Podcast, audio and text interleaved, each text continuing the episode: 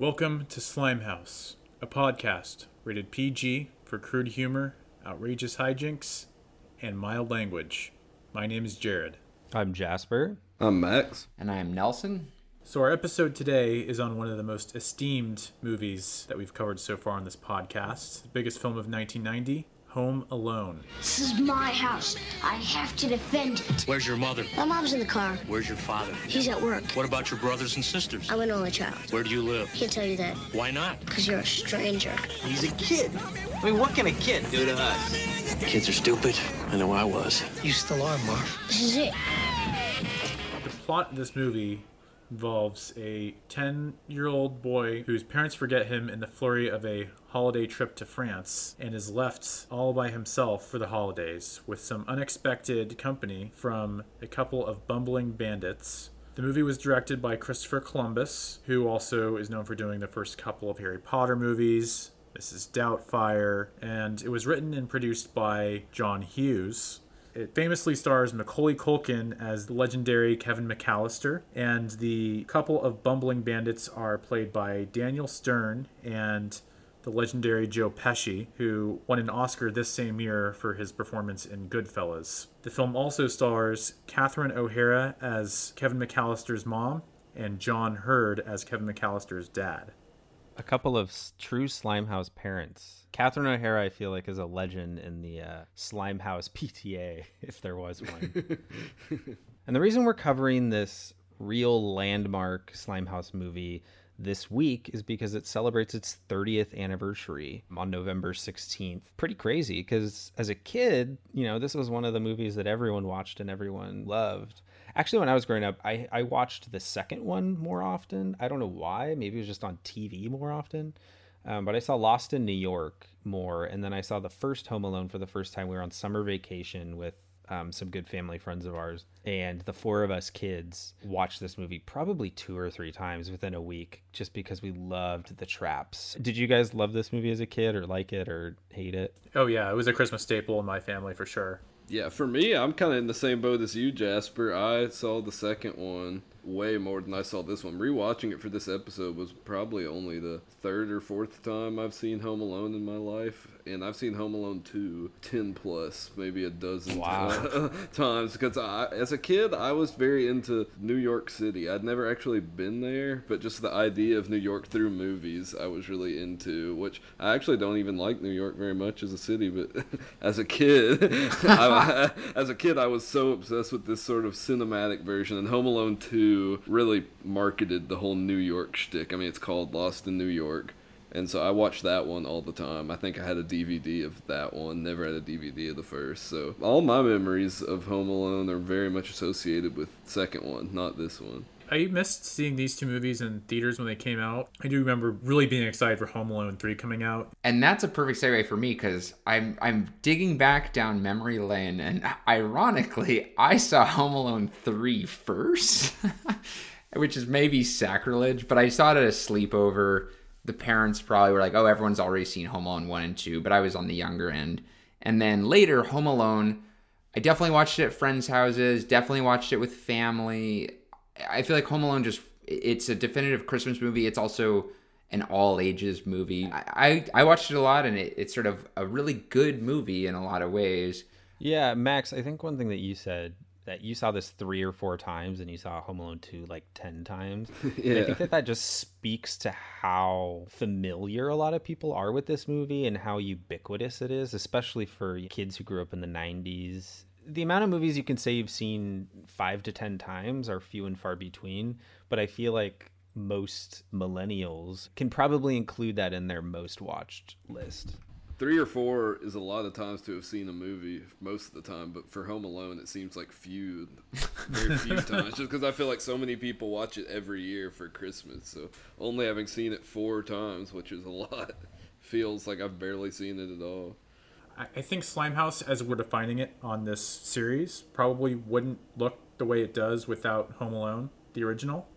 It's definitely a landmark. And I think the year of 1990, just in general, is a real landmark transitional year. Before Home Alone, you had movies like Teenage Mutant Ninja Turtles, Problem Child. I believe Kindergarten Cop might have come out ar- around the same time as Home Alone. But these are movies that would define, you know, kind of the Slimehouse aesthetic, as, as you said, Jared. This feels like the first true movie of the genre.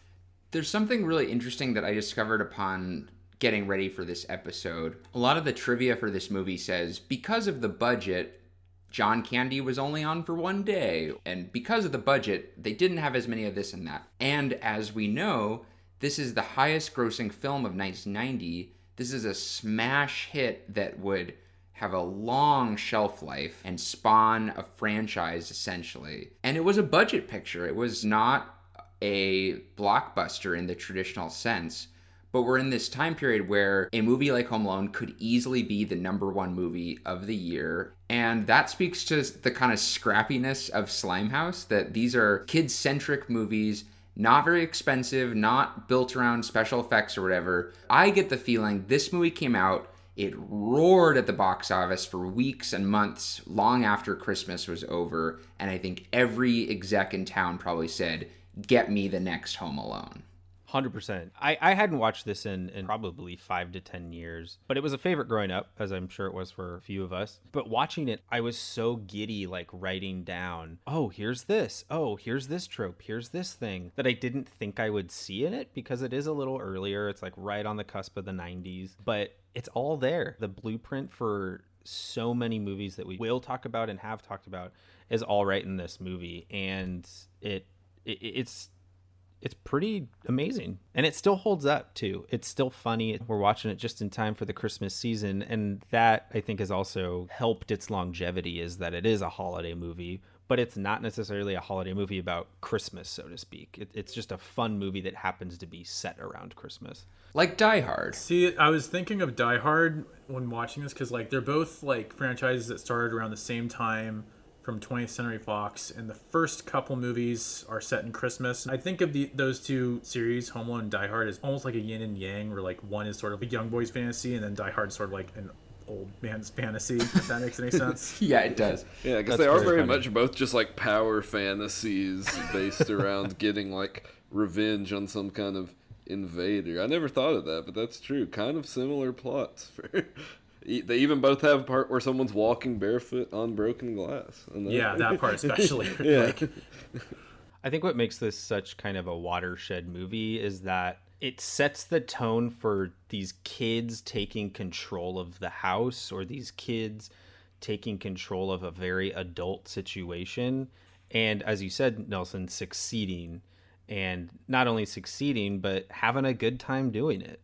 It- It's kind of when they, you know, discovered the secret sauce to make the slime taste really good. But it, what I find really interesting about this movie, and and let me know if you guys agree, I think the structure of this movie is very very interesting because it starts out as kind of standard kind of 80s family comedy, something like the Vacation movies, also written by John Hughes. But then by the end of it, it just is a full on Slimehouse extravaganza.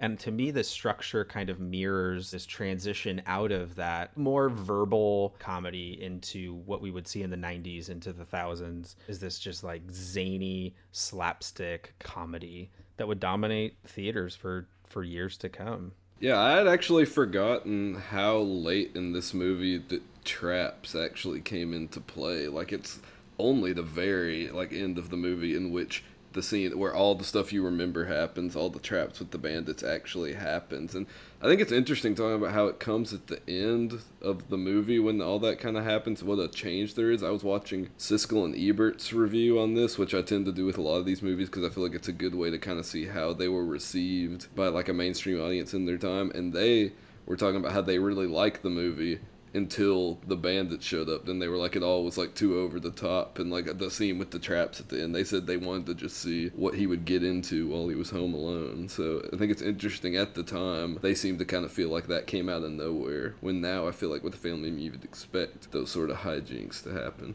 it's set up at the very beginning of the movie with Joe Pesci showing up as like a fake cop trying to scout the place for robbing it at the end. So I mean, it's it makes sense in the context of the story, But I do think that's an interesting point Jasper brought up, where like a lot of the earlier scenes in the movie of Culkin being home alone, kind of like witticisms and his, I don't think so. His delivery just being very wry, and then by end of it, the, the home invasion stuff is if there's one scene that you could point to in any movie of Slimehouse being born, I think it is that scene. Just the physical comedy and that cartooniness. And our first episode was on Flubber, and that is a John Hughes movie. We talked a lot about how that really melded a live action movie that had a very cartoony vibe to it and the scenes of Pesci and Stern invading the house and getting their asses kicked, it has this very like Looney Tunes, Tom and Jerry kind of vibe to it to me. It's that blend of the real and the animated, so to speak. I, I love that, Jared. I think that's the most eloquent somebody's kind of put it on the show. The gist of Slimehouse movies are like imagine if a cartoon could happen in real life. And that's just what the last act of this movie embodies and,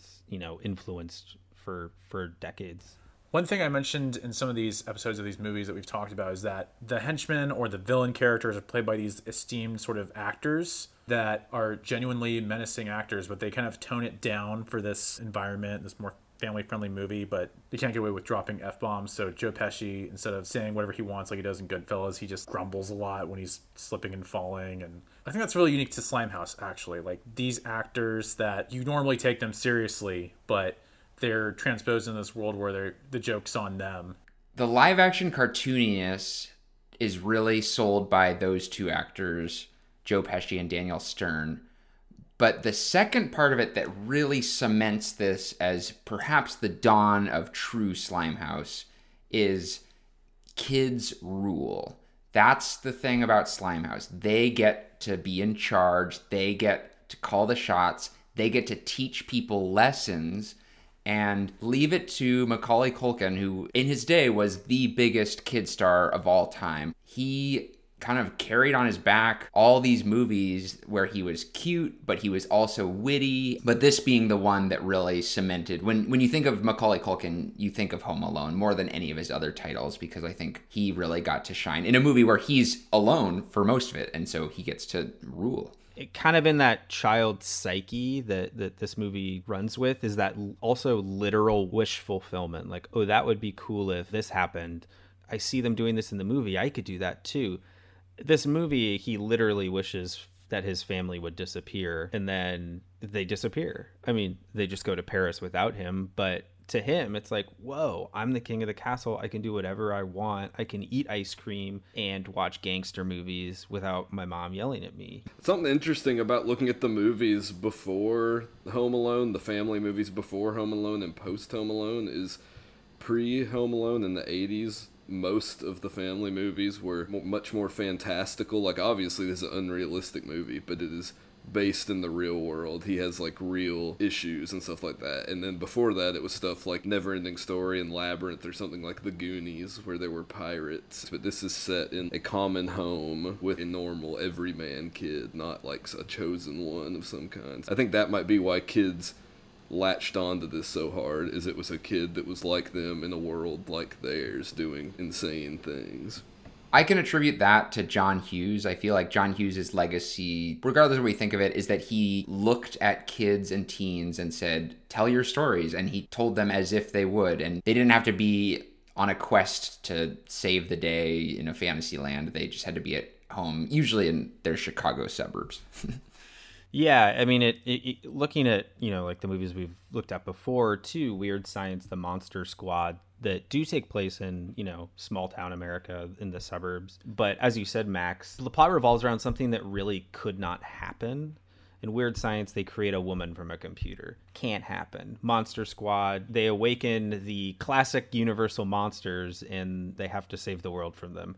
Can't really happen, unfortunately. But Home Alone, this is like something that can easily happen. You know, a robber could come to your house and you could take all the stuff in your house and you could make a trap. Is it probable? Probably not. But that's what made this movie so long lasting is that everybody can relate to it. And while we're talking about Kevin wishes his family would disappear, I think we see a lot of tropes we talked about in previous episodes about the family In particular, I think the trope of the annoying sibling, I think Buzz is probably the most iconic example there is of the annoying sibling. For sure. And then you also, I feel like, have the ultimate Slimehouse parents who are just very stressed out and overwhelmed with everything throughout the movie. Yeah, I remember seeing this as a kid and my stepmom saying, This family is always running. it's true. they are, you know, and and the most the sort of centerpiece of that is Catherine O'Hara. And I love her wardrobe in this movie. The blazer was something my mom owned. It was kind of the working mom look of the 90s was the shoulder padded blazer and she wears it in basically every scene. And I got nostalgic for that because it reminded me of my mom when I was a kid. We've talked about how parents are kind of aloof in a lot of these Slimehouse movies. They're a little clueless and oblivious to a lot of stuff. And I think that this just cements that as like a key addition to the narr- Slimehouse narrative is these aloof parents who are great parents in their own right. They're just a little airheaded occasionally. These movies are successful because you can laugh at the grown-ups, feel smarter than them. How could we do this? We forgot him. We didn't forget him. We just miscounted. What kind of mother am I? If it makes you feel any better, I forgot my reading classes. Yeah, I feel like when they were making this movie, they were very worried about the premise not coming off as realistic because they go to such lengths to justify like how they could possibly leave Kevin. There's so many little things that go wrong along the way, which some of them are actually very subtle. Like I didn't realize when they threw everything away until like a later watch that they threw away his ticket or his passport. And then later, like the kids, the nosy neighbors in the van, so he messes up the head count and all this stuff. So it's just, yeah, they go to such lengths so you understand how they could have possibly left him at home. When I feel like in the end, it like doesn't really matter that much. It does. No, I, it's very bulletproof. Yeah, I even think I even read somewhere that it's weird that they're having milk with pizza in the first place. Like that's a very gross combination. but they even have her mention like we got to drink this milk before it goes bad because they need an opaque substance. So they would realistically not realize the tickets were there. I would drink milk with pizza growing up, so Oh, I know. Yeah, I never was a milk kid, so I guess I missed out on the pizza and milk. two percent only. I actually grew up lactose intolerant. So this movie in particular made me very jealous just because of how much dairy is in this thing. Like the cheese pizza, the the mac and cheese he's eating right before the the bandits show up at the end, and he has that with a glass of milk too. So there's so many glasses of milk. There's so much cheese pizza. There's so much mac and cheese. There's so much candy. There's so much ice cream. There's just so much, and it was a lot to handle. Well, of course, we know pizza is the official food of Slimehouse, but let me also talk about another character is the pizza delivery guy, and I think we're gonna see this more. That they're just kind of an enigma. They're always older than the kids, right? Because they're like late teens to early twenties, which means they're kind of bumbling in and of themselves. They're usually supporting roles. And another place where I see this where it has a funny moment is the Princess Diaries has a really goofy pizza man who has a goatee beard that looks hmm. like a pizza. And mark my words, I think we're going to see more pizza delivery guys who are goofy and leave their mark, but also get the delivery done. Yeah, well, because I feel like that's an easy way to bring in like a funny like couple of scene character. Somebody orders a pizza because that's like an excuse for somebody to show up with no real necessary backstory or anything. My favorite pizza that's ever been ordered in a movie is actually in the room. One half is artichoke with pesto light on the cheese, and then I think the other half is some sort of garlic pizza. but it's just it's the most random like yeah, why did they get so detailed on the pizza? Hey, pi- pizza toppings reveal a lot about a character, fellas. Mm-hmm. A lovely cheese pizza just for me. Another character that just kind of pops up a few times is, and we've talked about this a lot, are the bumbling cops. You know, all cops are bumbling in Slimehouse. A cab. but it- that was one of those notes that, like, when I was watching this, I was like, every single movie we've watched has had just the bumbling cops who are. One, too lazy to do their job. Two, just too stupid to do their job. Or three, they just think they're smarter than everyone and don't believe anybody. And Kevin learns not to trust the cops, which goes to Max's point about Slimehouse radicalizing millennials. An- another last character trope that I think is really great is that we identified very early, hats off to Sam Schlenker, guest on the Flubber episode, but the neighbor who turns out to be an ally and is kind of watching things unfold the whole movie.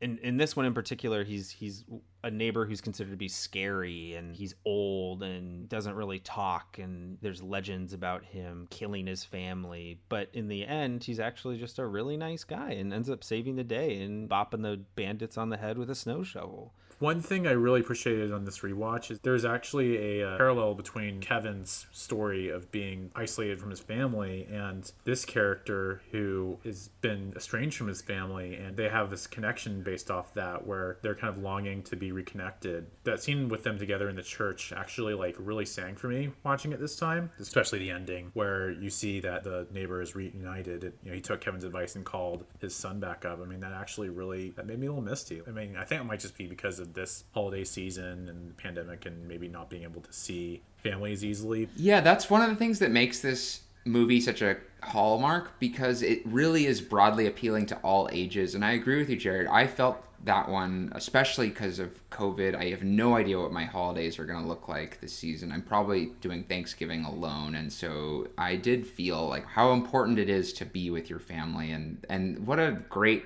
sort of gentle old man. I, I always look at him in the early scenes and I'm like, how can you not think that's a nice guy? You know, he he looks so kind. But I think that trope is really key of the the neighbor, the mysterious neighbor turned ally. And something that we'll see, we have seen, and we'll see a lot is a, a younger child being able to teach somebody older a lesson, a, a, life lesson based on kind of their juvenile experience. I think that's the beauty of seeing things through child eyes is that, you know, they don't overcomplicate things. Can I talk to you for a minute? Yeah, if you make it quick, Santa's got a little get together he's late for. Okay. I know you're not the real Santa Claus. What makes you say that? Just out of curiosity. I'm old enough to know how it works. All right. But I also know that you work for him. I'd like you to give him a message. Shoot. I'm Kevin McAllister, 671 Lincoln Boulevard. Do you need the phone number? Nah, that's all right. Okay, this is extremely important. Would you please tell him that instead of presents this year, I just want my family back? No toys, nothing but Peter, Kate, Buzz, Megan, Linny, and Jeff, and my aunt and my cousins. And if he has time, my Uncle Frank. Okay? the last character trope that's new because we're entering a new season is Santa Claus as portrayed in movies. And I want to be specific here. I'm not talking about Saint Nick who lives up at the North Pole. That's one type of Santa. I'm talking about your neighborhood mall Santa who in movies is always portrayed as a, a joke and kind of inept because they and Kevin literally says this out loud in the movie. He says, I know how it works. The real Santa's up at the North Pole and he has all these agents around town. And that's like a narrative that's constructed so that kids can logically understand why the hell is Santa Claus in the Denver Cherry Creek Mall, but he's also lives in the North Pole. Makes no sense.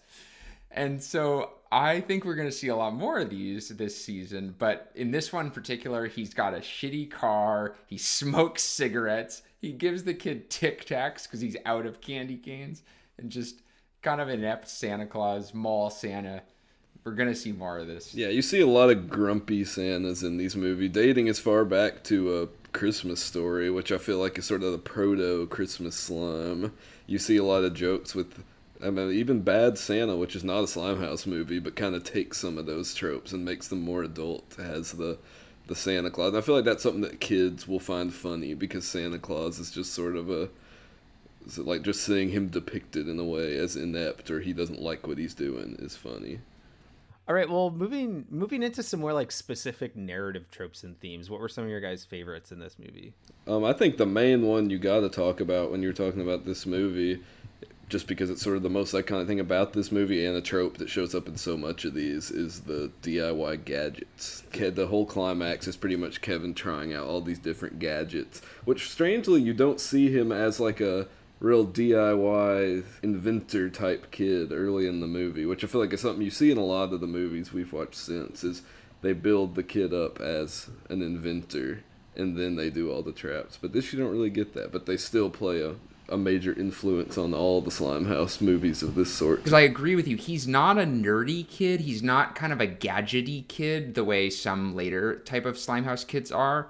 But all the traps are a plant and a payoff. So we get to know all this foundation of the house and all the interesting things and like that there's a laundry chute and that treehouse and the the gangster movie all these elements that kind of are introduced early get to play later. And it, it makes it seem like oh i could use whatever tools i have in my house and make hyper sophisticated gadgets that would knock out robbers. But it's because they're all really integrated into that first hour before the last 30 minutes where we get to see them in action on a similar note, kind of echoing you, Nelson, there was a lot of kind of little touches in the production design in the first like 20 minutes when you're kind of seeing the house for the first time, the mannequins in the basement, the Michael Jordan cardboard cutout in Buzz's room, just little details that you kind of notice just because you're kind of sitting in a scene. But then the way in which they actually utilize a lot of these things isn't necessarily flashy. Like the cardboard cutout of Michael Jordan is just on a train and moving around, so it looks like there's somebody in the house.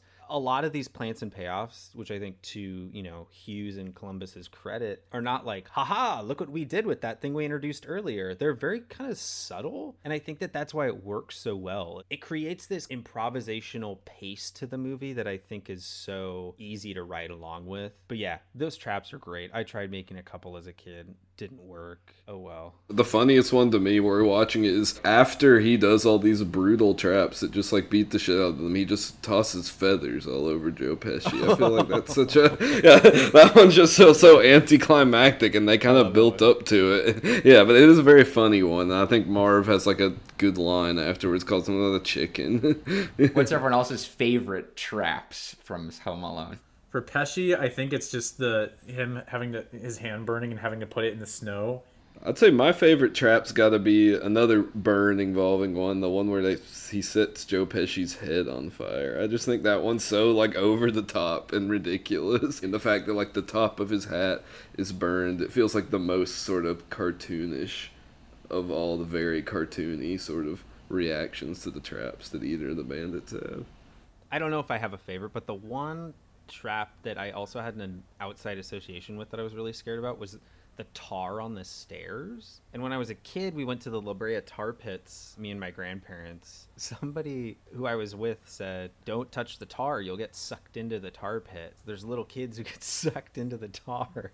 So I was always afraid of tar as a kid, thinking if it got stuck to me, it would never come off that idea of like stepping in wet hot tar with your bare feet just does not sit well with me at all. My honorable mention was when uh, he's going up the stairs like you're talking about and then he steps on the needle marv does. Oh yeah. That that killed me as a kid. I could feel that. Yeah both that and the ornaments always like made me kind of like cringe up whenever i watch them and just the idea of stepping on anything sharp in your bare feet is very unpleasant I particularly like the moment where Marv gets to the basement. He's kind of looking around. He sees a light switch, pulls it, and then talk about plants and payoffs. We realize that it's not a real light. It's set up through the laundry chute, and he gets bonked with an iron. Yeah, all these actors' reactions are so good, and I feel like take a, are very influential on future sort of performers we've seen in these sorts of roles in Slimehouse movies, where they really are playing it so over the top their reactions to this pain and these hijinks. It's probably the most when we say live action cartoons a lot when we talk about these. This is the performance that feels the most rooted in sort of like Tom and Jerry Looney Tunes type logic.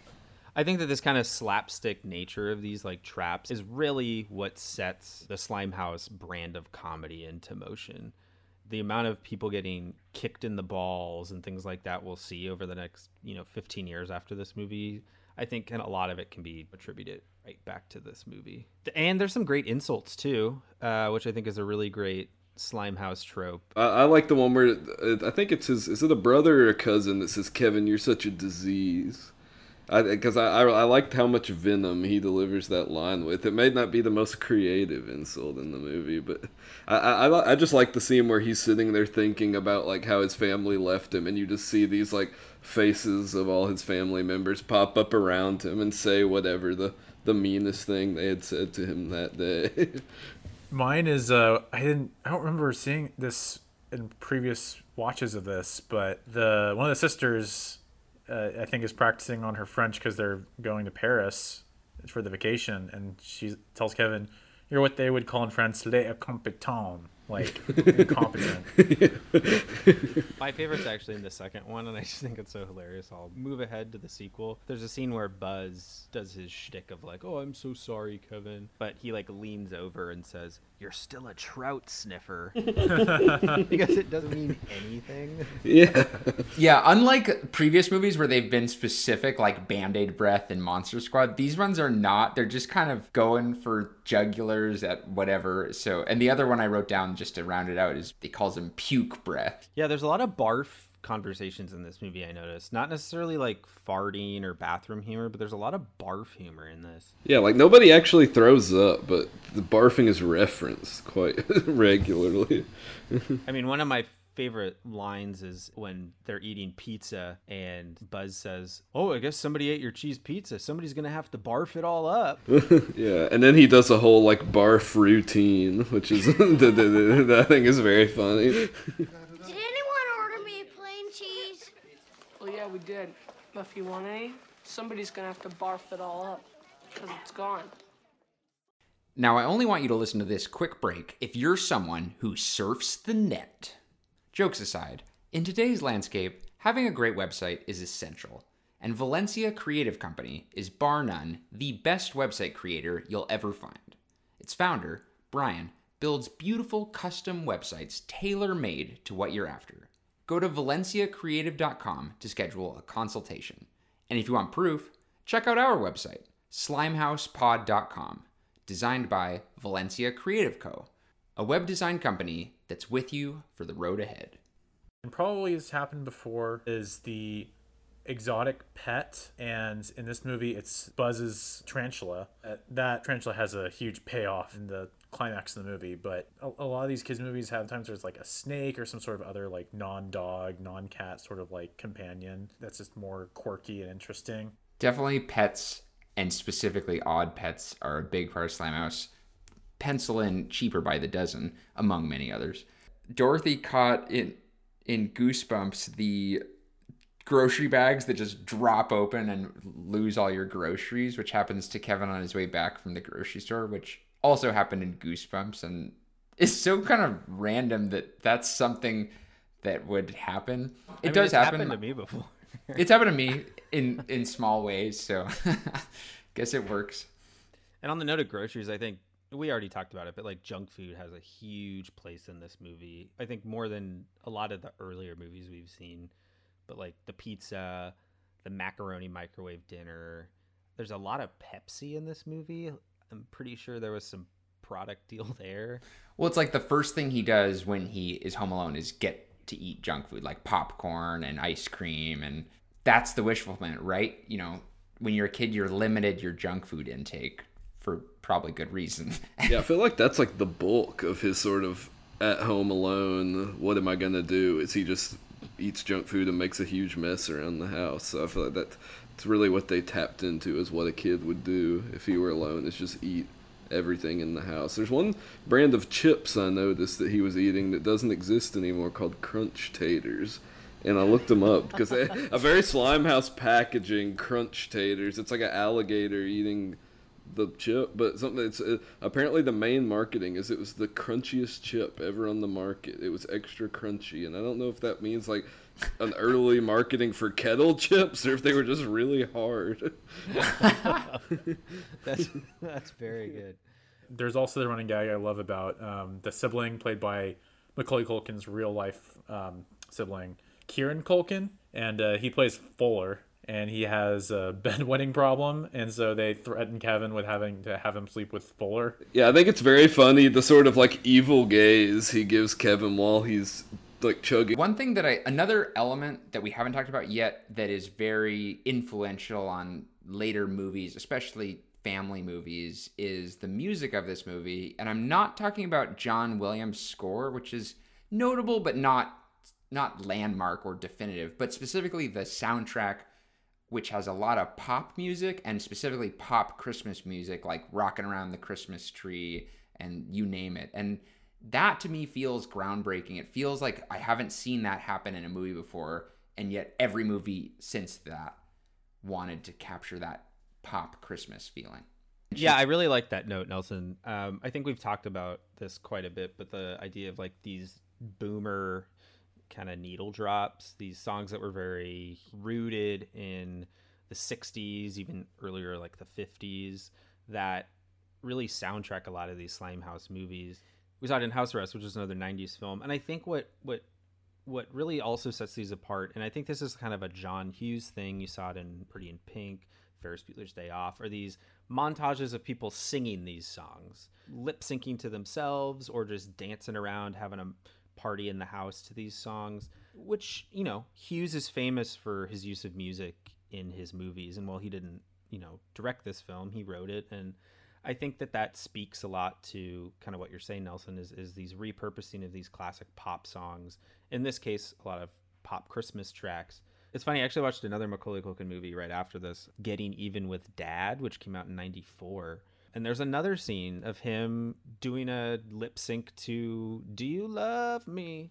Yeah, a lot of the sort of proto slime movies we've watched prior to Home Alone either use soundtracks of like what was cool at the time, sort of very contemporary soundtracks, or in something like Monster Squad, a bunch of original songs that were sort of trying to sound like music at the time. But this is one of the first ones we've seen, which we've talked about it before, the sort of use of oldies, like 50s, 60s songs that maybe the parents will recognize and are also very rooted in Americana.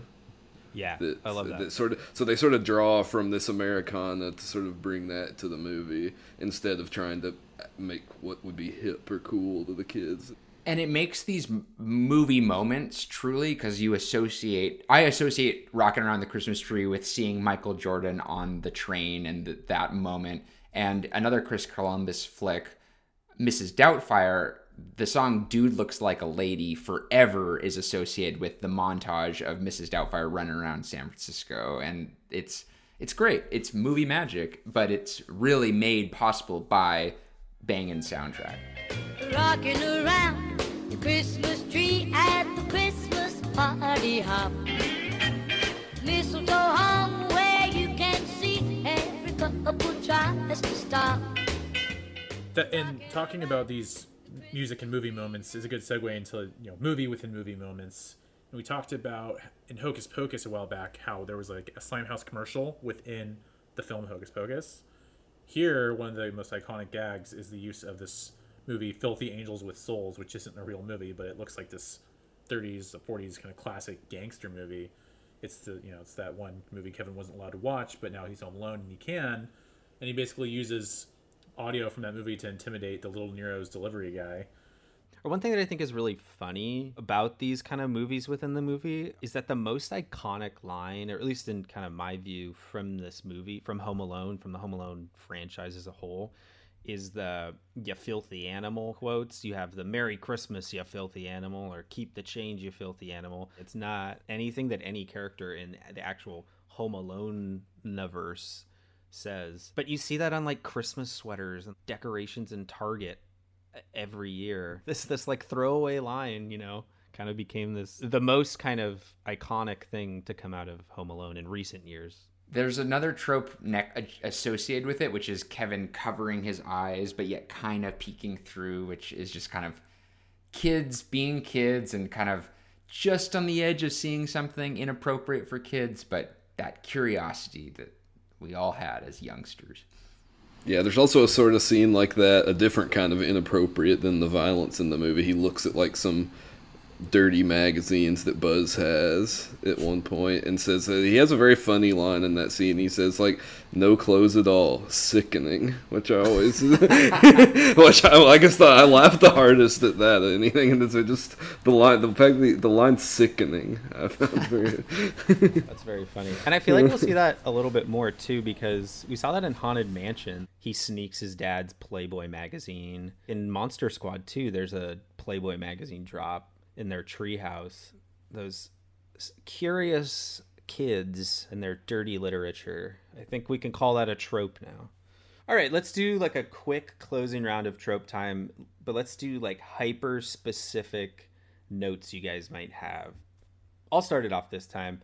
I feel like there's a lot of balding jokes in Slime House where like guys don't have any hair or they get their hair burned off and it's funny. And this happens when we've already talked about this. Joe Pesci gets his head torched, but there's a joke about that that Daniel Stern's character makes to Joe Pesci's about how he doesn't have any hair, and I feel like we see this all the time, like toupees flying off, talking about a receding hairline or something. And I, I it kind of goes back to that like emasculation humor that we talk about a lot, but I also think it's just kind of a way to like make fun of the old guy because he doesn't have any hair. I think balding joke is a humor point we need to keep track of. Jared, what about you? When the family arrives in France and they realize that Kevin is gone, they basically hijack a payphone from a, a French woman. We kind of attributed this to you know, the trope of dumb Americans in foreign countries and just the, kind of the reputation of Americans being dumb. I'll go with a truck related trope, which is the moment where Kevin is walking home from the grocery store and the truck with the wet bandits kind of sneaks up behind him and just that visual of a person on foot and there's a car sneaking behind him. I think we're to see that again. And then specifically we'll definitely see this again where the person gets away by hiding kind of in plain sight, if you will. In this case, Kevin hides in the nativity scene at the church. That I think we'll see again, where it's not even just a Slimehouse trope, but just a movie trope in general, where people hide in kind of funny ways. Yeah, I would say mine, it kind of relates to when we were talking about the gangster movie, is at one point Kevin watches I don't think you actually see much of it, but you hear it, the Grinch television special with uh, the animated Grinch, which sort of echoes the events of what happens with the bandits robbing his house.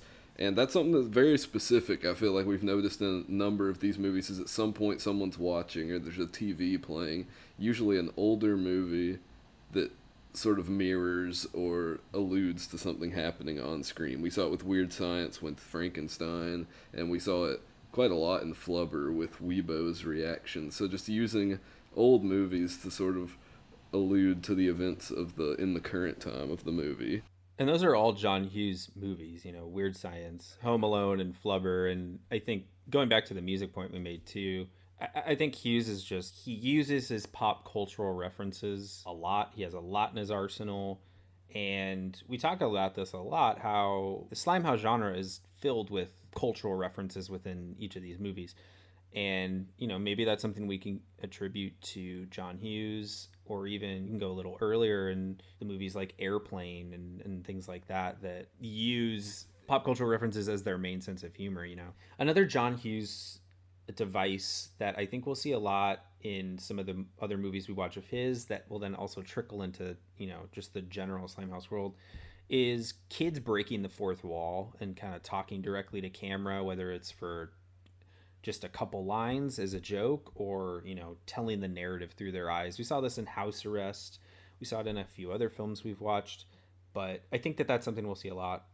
I'm curious. Uh, I feel like this would be a really fun video game. Max, Jared, are there any video game tie-ins? It looks like there were actually several video game tie-ins. There was one for the NES and the Super NES, which was actually put out by Bethesda, who became very well known later on for um, the Fallout games. Elder Scrolls, yeah. It's mostly I have not played it, but I watched some gameplay footage. Mostly consists of you just sort of have five minutes to set traps, and then the bandits come and you see if your traps work, which like actually sounds pretty fun to me. And then there was also weirdly and perhaps more notably a 2006 PlayStation 2 European exclusive Home Alone game that uh, anybody listening, you have to look up some images from this game because it might be the ugliest game I've ever seen, and for, apparently consists only of locking doors. There aren't really traps or anything in this. You just have to lock the doors to stop the bandits from getting in the house. That's very funny. Mm-hmm. One thing I want to ask about is the El- the Elvis is alive conspiracy connection. Shall we discuss this? Oh yeah, that's. I think that that's mine though. Uh, this is something I just rediscovered. There's a scene in which Catherine O'Hara's talking to the airport employees, and John Candy's kind of b- behind her. You're about to meet John Candy's character, and there's just this guy, kind of a Kenny Rogers looking guy with like a blazer and a red shirt, and people that believe that Elvis is still alive think that that's Elvis for some reason making a cameo in Home Alone just for the fans. and I was watching like real in-depth conspiracy videos about this and they were like showing him moving his head in some way at a concert and saying how that mirrors the way this guy moved his head. This oh, extra in Home Alone. yeah. So yeah, there's like very in-depth people that think that Elvis appears in Home Alone. I mean, it would go along with a celebrity cameo that we see a lot in Slimehouse movies. So There's also a fan theory that Kevin McCallister grows up to become another Hollywood icon, Jigsaw, for all his innovative traps. oh man. All right. Well, do we want to move into some slimiest moments? Nelson, you want to kick it off?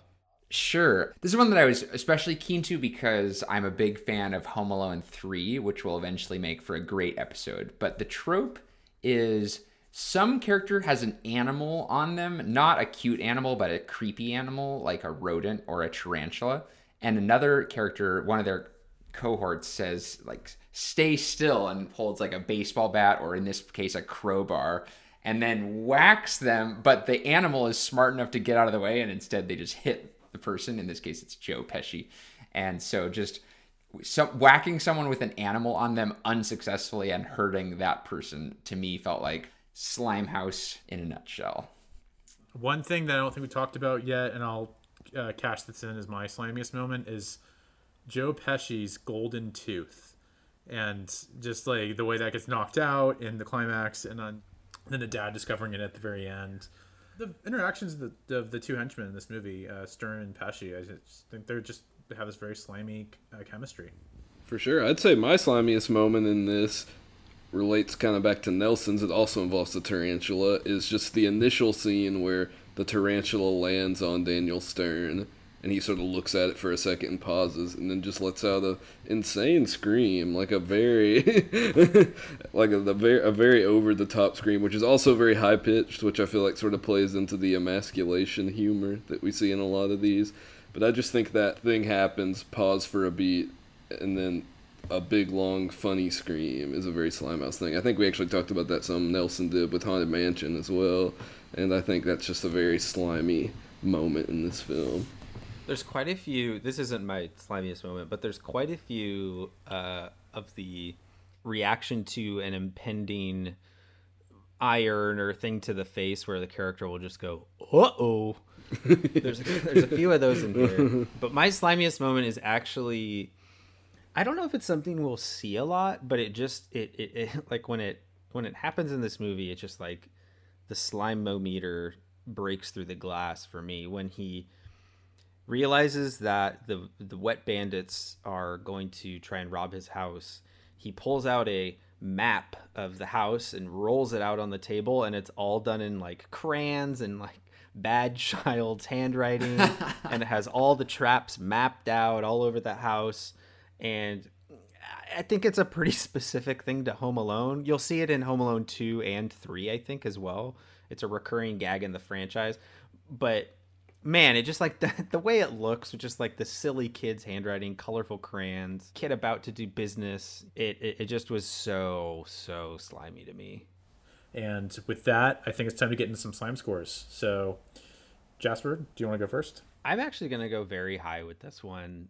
Seeing as this is really a watershed moment in Slimehouse history, really the first true Slimehouse movie there's so many just fundamental things that will not be developed out of this movie, but will be just ripped and copy pasted from this movie.